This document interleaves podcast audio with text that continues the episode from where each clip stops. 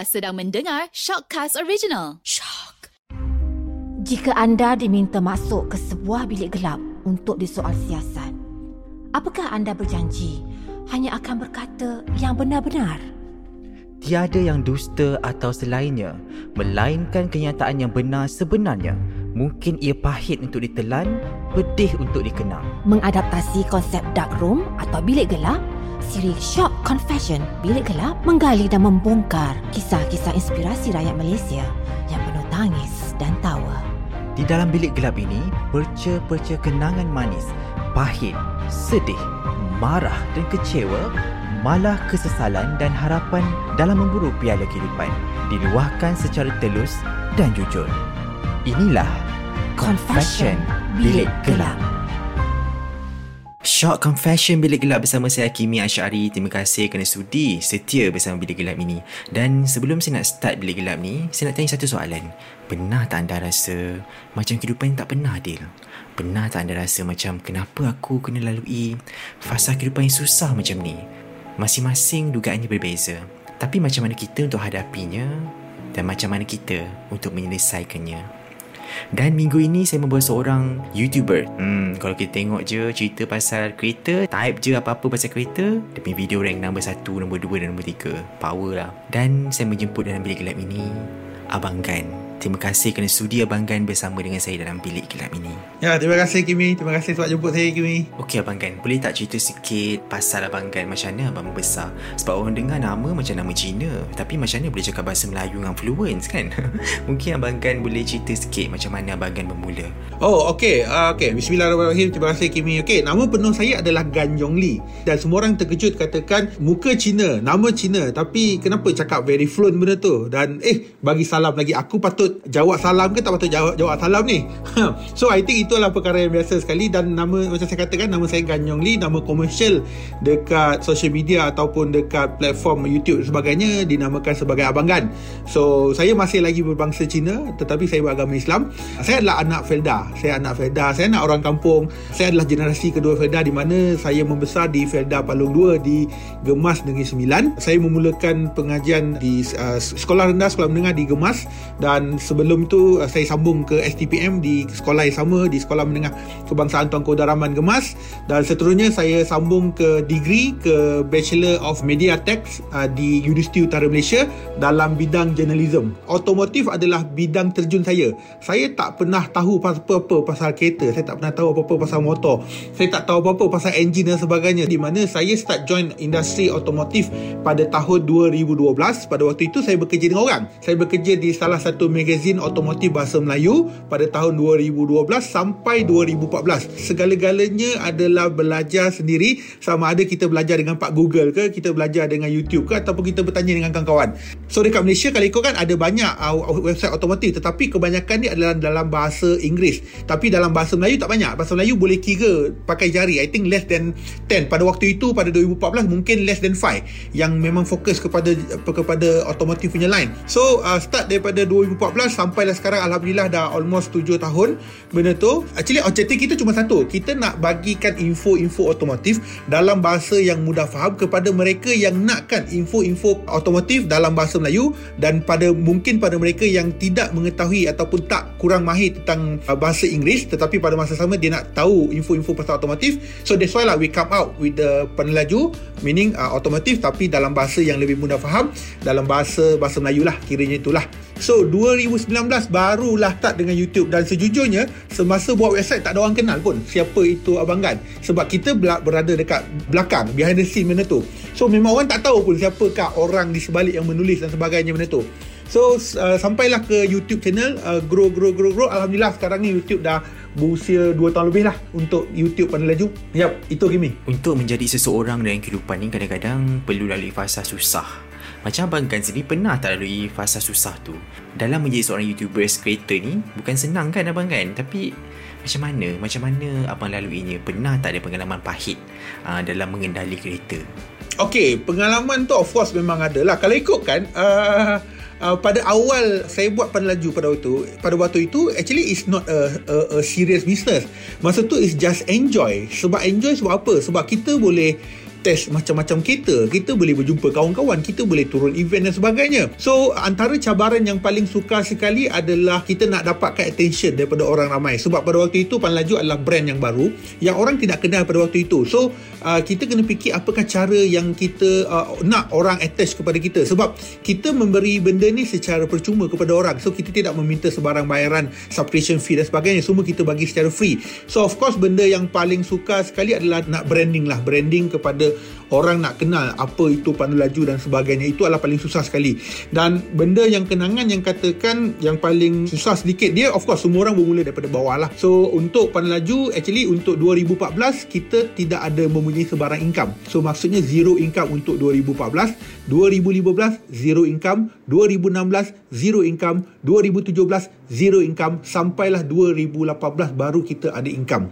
So kiranya kat situ adalah dalam tempoh 4 tahun yang pertama itu adalah platform untuk membina branding membina nama kat situ. Sebab kita okay honestly saya tidak mempunyai capital yang besar. Saya cuma start pandu laju dengan menggunakan gaji terakhir saya pada waktu itu iaitu RM2,000 pada waktu itu. So saya gunakan RM2,000 untuk bangunkan pandu laju pada waktu itu untuk buat website dan sebagainya. So memang tak ada gaji masa tu. So orang katakan gunakan apa yang ada.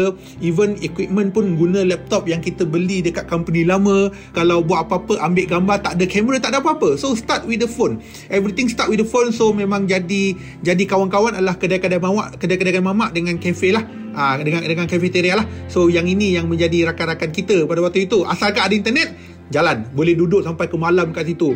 So macam saya katalah sampai ke 2018 barulah ada income benda tu lah of course daripada 2014 benda tu long ranger. Saya bersama dengan kawan saya berdua. Sampailah 2017 baru kita ambil staff yang pertama pada waktu itulah. So yang katakan kenangan tu benda tu macam-macam kenangan. Kenangan yang orang katakan nak build benda tu tanpa ada apa-apa. Sebab kita berbanding dengan orang lain orang lain mungkin ada funder ataupun capital yang besar. Tetapi kita tidak mempercayai kita mulakan dengan apa yang start. So berbezanya adalah saya kena merangkak lah. Saya kena merangkak step by step untuk ke sekarang ni. So dari segi kenangan tak manis tu biasalah. Oh, kecaman tu adalah perkara yang biasa. Of course pada awalnya mungkin kita tidak kita tidak boleh terima yang katakan orang orang, orang boleh cakap macam-macam. Sebab kita tak boleh mencabar jabatan netizen negara. Kalau dia dah start dia memang uh, lain macam lah. Pergi dia benda tu. Itu perkara biasa lah dari segi keadaan fizikal yang katakan gemuk lah benda tu. Apa bercakap tak betul lah. Kau shock sendirilah benda tu lah. Gigi tak ada lah dengan biasalah. Benda tu kepada lebih kepada body shaming lah. Tapi benda tu tak ada masalah pun. Saya tak ada isu dengan perkara itu. So of course orang katakan itu adalah kenangan yang boleh saya katakan yang kita perlu hadapi lah. Kita mental yang kita perlu hadapi dahulu. Yang kita kena manage benda tu. Dan dari segi kenangan manis banyak sebenarnya. Untuk kenangan manis sebenarnya daripada nothing daripada tak ada apa-apa sampailah orang recognize kepada kita.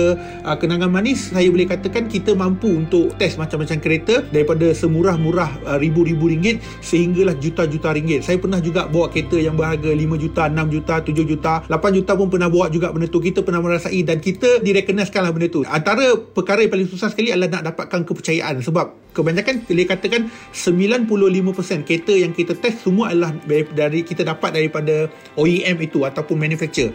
So semua daripada SQ kita minta. So nak build kepercayaan tu yang paling suka sekali lah. Kenangan manis banyak. Mungkin saya dapat trip pergi ke US saya dapat trip pergi US saya dapat trip ke France saya dapat trip ke saya kata China banyak kali ke Japan banyak kali ke South Africa ke India. So banyak country yang saya pergi dan semua trip itu adalah trip percuma lah yang kita dapat pergilah. Setelah of course sebagai media semua orang kan tahulah benda benda benda, benda macam tu lah so itu antara keseronokan yang yang yang kita dapat enjoy lah yang paling penting adalah orang percaya kepada kita untuk serahkan kereta yang bernilai jutaan ringgit mereka kepada kita untuk kita bawa yang dia bagi trustkan kepada kita.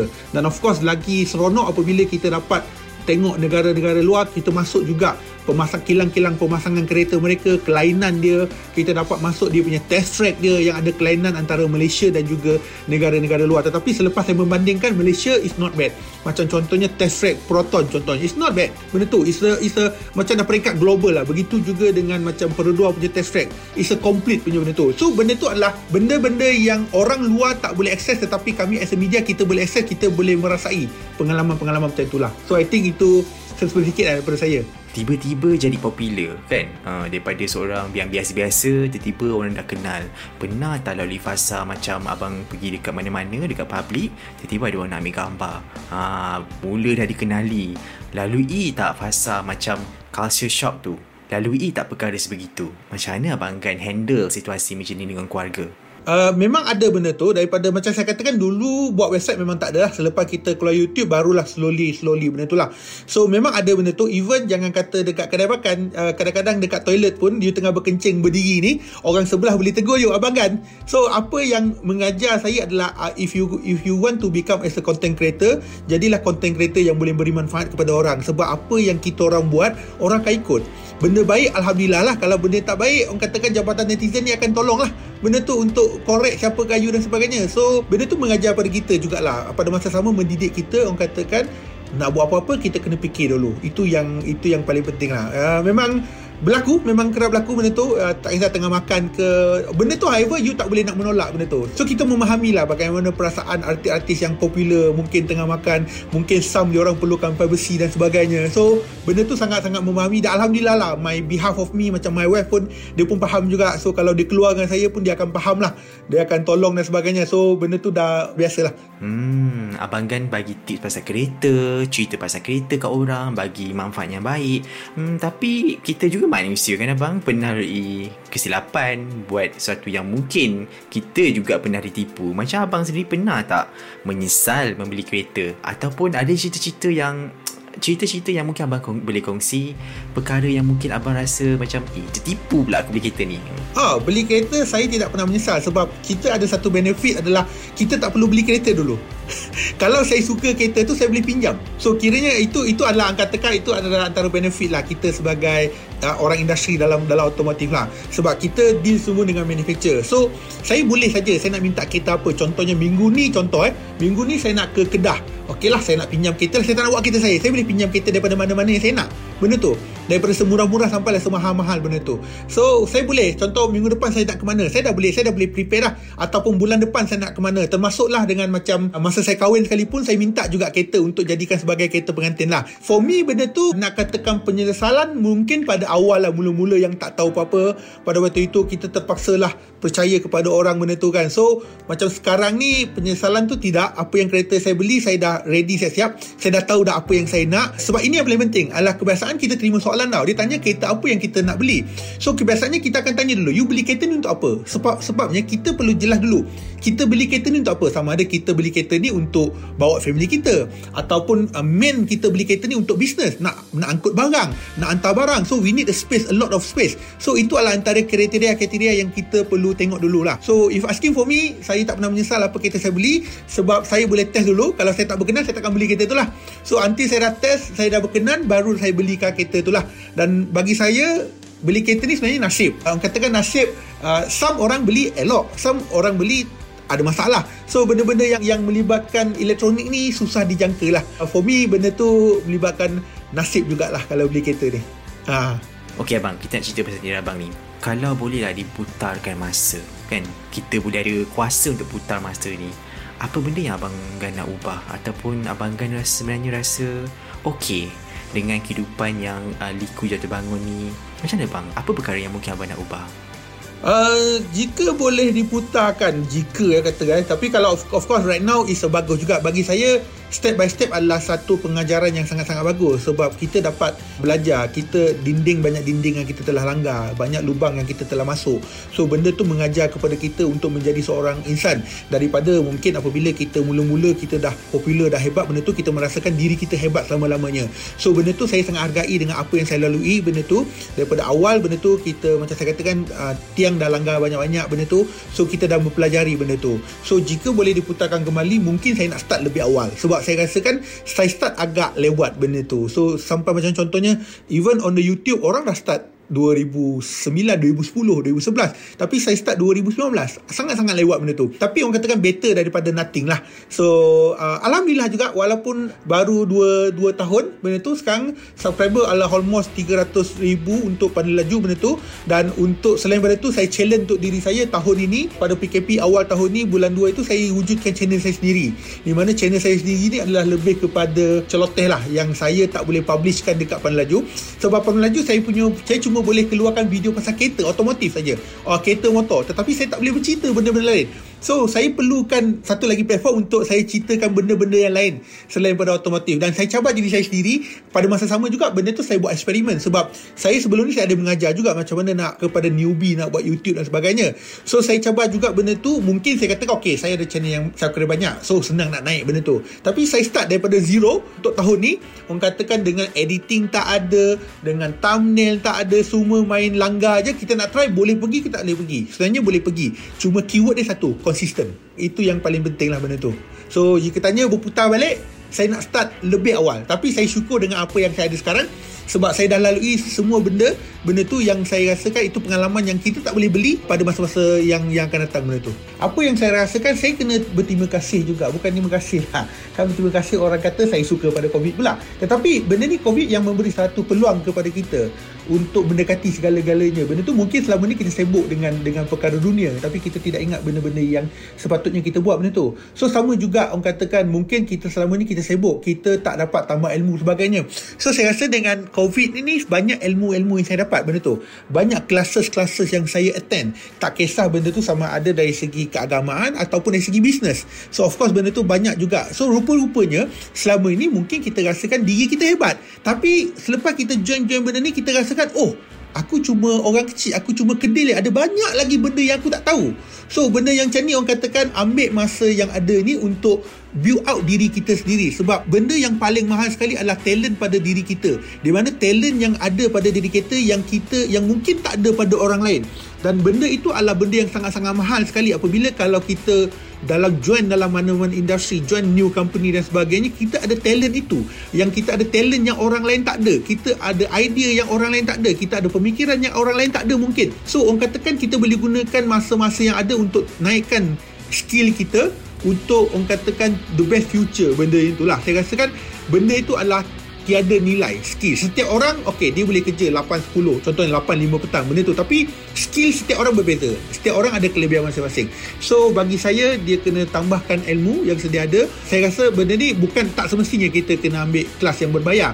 I think a lot of the during pandemic a lot of the free classes yang orang bagi kita start dengan mana yang ada. Tanya kepada Pak Google benda tu. Cuma benda tu berbezanya adalah cepat ataupun lambat. Orang katakan lambat mungkin kita tak ada guru untuk kita nak berujuk. Tetapi apabila kalau kita ada kemampuan untuk membayar kita ada guru yang kita boleh merujuk beza je adalah satu lagan dinding dengan satu kurang lagan dinding. Sebab apabila kita ada panduan dinding tu kita dapat elak kita tak langgar banyak. Tapi kita kalau kita tak ada panduan kita start dengan apa yang kita tahu dengan apa yang kita belajar so mungkin ada dinding yang kita kena langgar juga untuk improvekan diri kita lah benda itulah so for me memang right now is a susah kalau dari segi income dan sebagainya.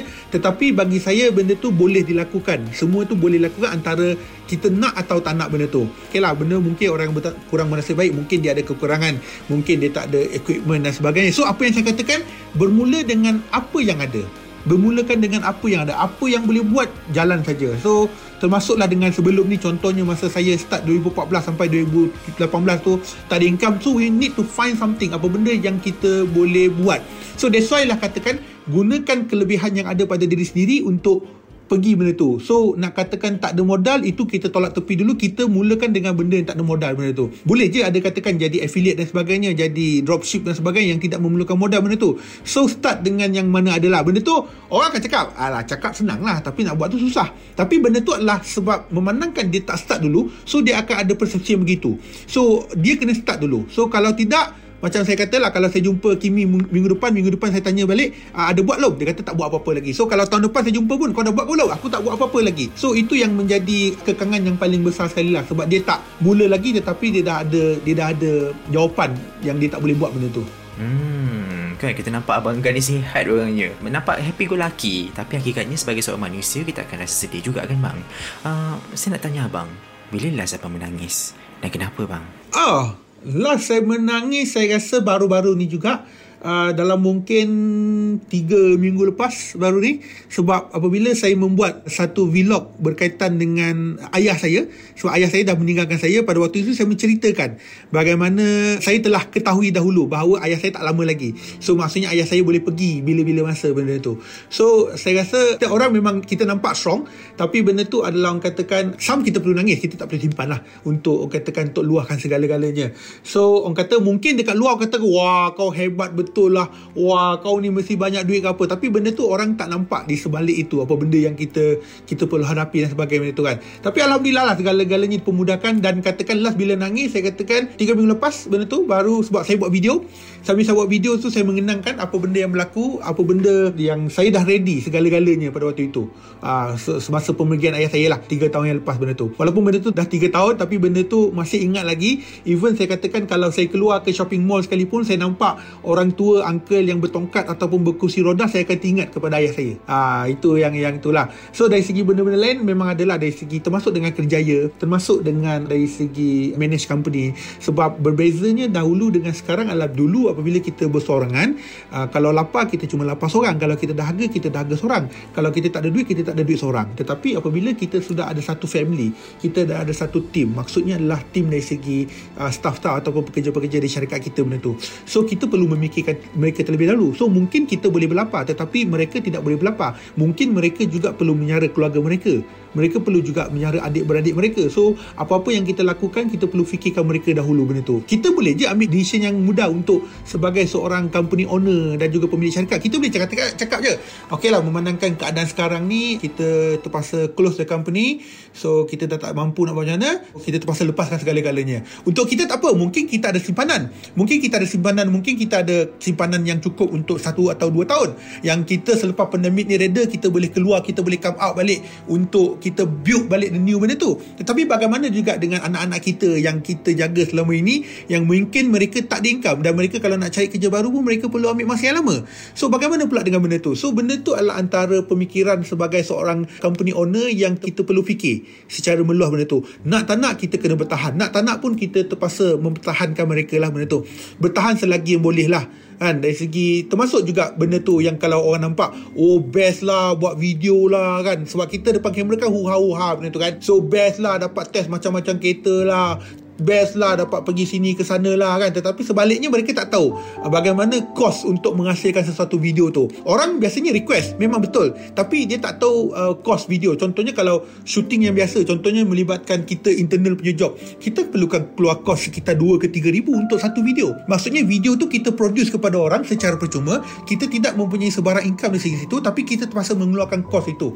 Sebab kita nak build out traffic kita dan kita nak bagi kepada audien juga benda-benda itu Ah, so itu benda yang orang tak nampak lah dari segi benda-benda lain macam dari segi software. Kita bukan gunanya software yang pirate RM10 RM20 benda ni adalah kita beli renewal setahun 2000 lebih. Music kita kena beli. Segala-galanya adalah kita kena beli. Yang orang tak nampak. Kadang-kadang kita sangat sedih juga bahawa orang tuduh kita macam-macam benda tu yang katakan uh, buatlah konten yang bagus sikit. Kenapa aku request kau tak nak eh, kau tak nak tunaikan request aku? Tetapi benda tu kita perlu fikir banyak benda. Kita cuba tunaikan sebanyak yang boleh. Tetapi kita perlu fikir mana satu yang ada value. Sama juga as a media kita tahu oh, ni ada value story ni tak ada value story ok kita run yang ada value story dulu. So benda yang tu lah yang orang tak tahu sebenarnya dalam lapangan kerja kan apa-apa sajalah. Saya rasa dalam menjadi seorang YouTubers pun abang akan lalui fasa macam nak compare diri abang dengan diri orang lain.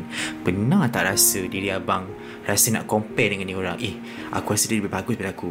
Eh kenapa dia bagus daripada aku? Ataupun kenapa aku tak sebagus macam dia? Pernah tak abang lalui fasa compare diri abang dengan diri orang lain? Sejujurnya saya katakan kebanyakan ni orang akan akan ada menghadapi benda tu. Dia akan cuba comparekan diri dia dengan antar dengan orang lain. Itu adalah satu perkara normal. Kalau mungkin kalau mereka yang tidak compare mungkin uh, orang katakan rare lah agak-agak kurang benda tu. So saya tidak terlepas juga untuk comparekan diri saya dengan orang-orang lain benda tu. So kadang-kadang kita cakap oh, kenapa dia dapat macam tu? Kenapa? Wah mewahnya dia kenapa? Aku tak dapat macam tu kan? So benda-benda macam tu orang katakan dari segi rejection tu memang ada. Cuma kita perlu how to tackle our mind lah. Dan saya tidak menafik menafikan juga during pandemik ni ramai yang ada anxiety, ada tekanan dan sebagainya. Benda tu saya memang memang nampak a lot of the benda tu tambahan dengan work for home yang duduk seorang-seorang, tidak bercakap dengan siapa-siapa, segala-galanya je simpan sendiri benda tu. So benda tu for me cara saya nak mengelak adalah sebab saya adalah seorang yang happy go lucky. So benda tu saya cuba untuk tidak memikir benda tu. So kalau compare dulu, yes, uh, dulu saya memang compare dengan orang lain kenapa orang ni boleh macam ni, kenapa aku tak boleh benda tu. Until lah start daripada PKP tahun lepas penghujung tahun saya dah berfikir. Saya fikir je lah kenapa aku perlu compare orang tu? Aku cuma perlukan perbaiki diri aku dah mencukupi benda tu tak perlu kita kita compare kan? Mungkin dia ada strategi dia macam tu kita ada strategi, strategi kita macam tu. So benda tu orang katakan compare memang ada tetapi how we manage benda tu. Saya cuba untuk tidak memikirkan. Dan cara untuk saya tidak memikirkan adalah saya akan buat benda-benda yang saya akan sibukkan diri diri saya. Untuk sekarang ni cara untuk salah satu yang saya nak santai adalah saya akan ber, saya akan call kawan-kawan saya. Kawan-kawan yang selalu kita orang tak masa yang masa tak ada pandemik ni kita orang lepak sama-sama kat mamak ke apa-apa. So saya akan call. Saya akan call setengah jam ke sejam tanya khabar apa benda-benda tu. So kita akan borak-borak benda tu. Saya saya akan call. So sekaligus benda tu yang kita dapat buka bukan minda kawan yang kita call tu. Mungkin dia ada masalah dia boleh bercerita dan sebagainya. Mungkin ada bantu kita boleh bantu dan sebagainya. Kadang-kadang juga saya buat zoom call dengan kawan-kawan sampai orang kata biasa geng-geng lepak kita 5-6 orang. Kita boleh borak sampai 5-6 jam macam hari tu. Kita borak sampai pukul 3 pagi. So untuk ketahui apa benda yang berlaku so just relax cicit-cicit santai-santai. Benda-benda macam tu lah. Rejection memang ada especially tambahan apabila dalam business. Benda tu orang katakan rejection ada dari segi hubungan dari segi business. So macam saya rejection dari business tu memang ada bukan semua kita propose orang suka. Ada orang kita propose orang tak suka benda tu. Dari segi reject benda tu uh, memang kerap berlaku pada awal-awal dulu benda tu. Tetapi apabila kita dah tahu macam mana nak handle benda tu macam mana nak kurangkan rejection kita takkan ulangi lagi benda yang kesilapan yang sama. Tapi kadang-kadang dalam bisnes kadang-kadang kita kena test water. Kita panggil sebagai test water. Ok yang job ni uh, ok lah tak dapat pun tak apa. Tetapi aku nak test. Boleh ke tak boleh pergi? So at least aku boleh test dekat klien-klien lain. Contoh-contoh eh, contoh benda tu. So kita kadang kita test. Tapi kita test tu kita dah ready untuk losing. Walaupun job tu bernilai RM20,000 contohnya. Tapi kita dah ready untuk losing benda tu. So anything kita dah ready kan our mind dulu. Sama juga dengan uh, masa, masa ayah saya meninggal. Benda tu saya mengambil masa seminggu untuk readykan mental saya bahawa ayah saya akan boleh pergi bila-bila masa. So apabila ayah saya pergi meninggalkan kita benda tu saya dah ready. Saya dah mental saya dah ready saya siap benda tu. So benda tu bagi benda yang yang how we handle benda tu lah. So mungkin ada setengah perkara yang datang secara tiba-tiba. So benda macam tu adalah bagi saya jangan buat keputusan apabila kita dalam keadaan yang begitu. Mana sebuah kejayaan tu subjektif kan bang. Sebab ramai yang menilai uh, kejayaan tu berbeza. Macam ada yang menilai nak kena berjaya kena ada kereta besar kena ada apa follower yang ramai dan sebagainya untuk abangkan sendiri apa makna kejayaan bagi abang abang? Ha, kejayaan bagi saya adalah saya tak perlu berfikir apa-apa. Maksudnya saya saya tidak ada kerisauan da, dari segi apa benda yang saya tak perlukan kereta besar, saya tak perlukan rumah besar. Kadang-kadang kenapa orang katakan you sebenarnya mampu je untuk beli kereta ni, kenapa you nak you you tak nak beli kereta ni? Bagi saya, saya kata beli kereta ni membazir sebab saya memang boleh akses benda tu. Saya boleh minta apa saja kereta saya nak. Buat apa saya nak beli kereta mahal benda tu. So dari segi benda tu bagi saya adalah satu keselesaan kepada family saya, keselesaan benda tu yang saya tidak terlalu berfikir dari segi segi kewangan benda tu and orang kata kalau kita nak beli apa-apa pun kita tak berkira benda tu. So bagi saya itu sudah mencukupi bagi saya benda tu. Yang saya boleh tidur dengan lena saya boleh tidur dengan aman tanpa saya perlu berfikir esok apa saya nak buat benda tu. Ha, so memang kita ada dari segi dari segi strategi individu memang dia ada plan lah besok nak buat apa sebagainya. Maksud saya adalah kita tidak perlu kerisauan.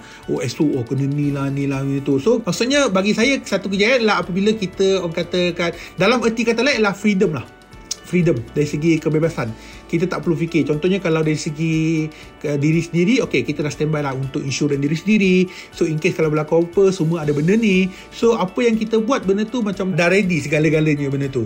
Ha, kan? So bagi saya kejayaan itu itulah kejayaan bagi, bagi saya lah. Tapi Alhamdulillah kalau rezeki tu nak bagi kita income yang lebih banyak Alhamdulillah benda tu benda tu kita lagi lagi mudah. Bagi saya saya lebih hargai step by step sebab kita melalui benda tu. Sebab ada juga di antara yang mungkin dia tak step by step tetapi dia kaya secara tiba-tiba yang kebanyakannya kita nampak dia ada masalah di kemudian hari. Dari segi management kewangan dan sebagainya dari segi kelalaian dan sebagainya. Saya tidak katakan semua tapi ada yang kita dapat lihat bagaimana seperti mana yang drama-drama TV benda tu juga yang kita boleh nampak dekat realitinya. Benda tu memang memang memang adalah. Dan kalau kita step by step benda tu kita nampak kesusahan dia dan kita takkan buat benda yang macam tu. Sebab kita tahu benda tu akan datangkan kesusahan pada diri kita. Tapi of course lah manusia memang tak boleh lepas dari segi kelalaian lah. Itu memang saya tak nafikan lah benda tu. Yep. hmm. Ok Abang Gan. Jika hari ni lah hari terakhir Abang Gan hidup kat dunia ni Yalah kan mana tahu kan dalam keadaan sekarang yang kita diuji dengan berbagai kita kehilangan ramai orang. Ramai orang kita sayang. Dan mungkin tiba masanya waktu kita juga. Dan mungkin waktunya mungkin waktu abang juga dan jika hari inilah hari abang terakhir di dunia ini, dengan siapa abang ingin berterima kasih? Dan kenapa? soalan yang saya tak tahu bagaimana orang menjawab soalan ni yang soalan yang kita tidak terfikir uh, of course orang katakan antara orang yang kita nak berterima kasih of course lah. Uh, biar kita pergi dulu tapi kita nak senangkan orang-orang sekeliling kita. Kita tidak kita tak nak kita pergi benda tu menyusahkan orang sekeliling kita. Benda tu benda tu kalau boleh saya nak elakkan lah benda tu. So kalau nak adalah saya pergi dengan membawa uh, nama yang bagus benda tu uh, dan of course keselesaan kepada orang sekeliling saya lah. Dan kalau saya nak berterima kasih of course saya akan berterima kasih kepada family saya dulu lah. Kan termasuk dengan wife saya benda tu dengan anak-anak saya benda tu. Itu adalah benda yang paling penting bagi saya. Saya akan berterima kasih kepada mereka yang selama ni mungkin menjaga saya benda tu mungkin benda tu memberi teguran kepada saya benda tu yang kita tak boleh melihat benda tu lah.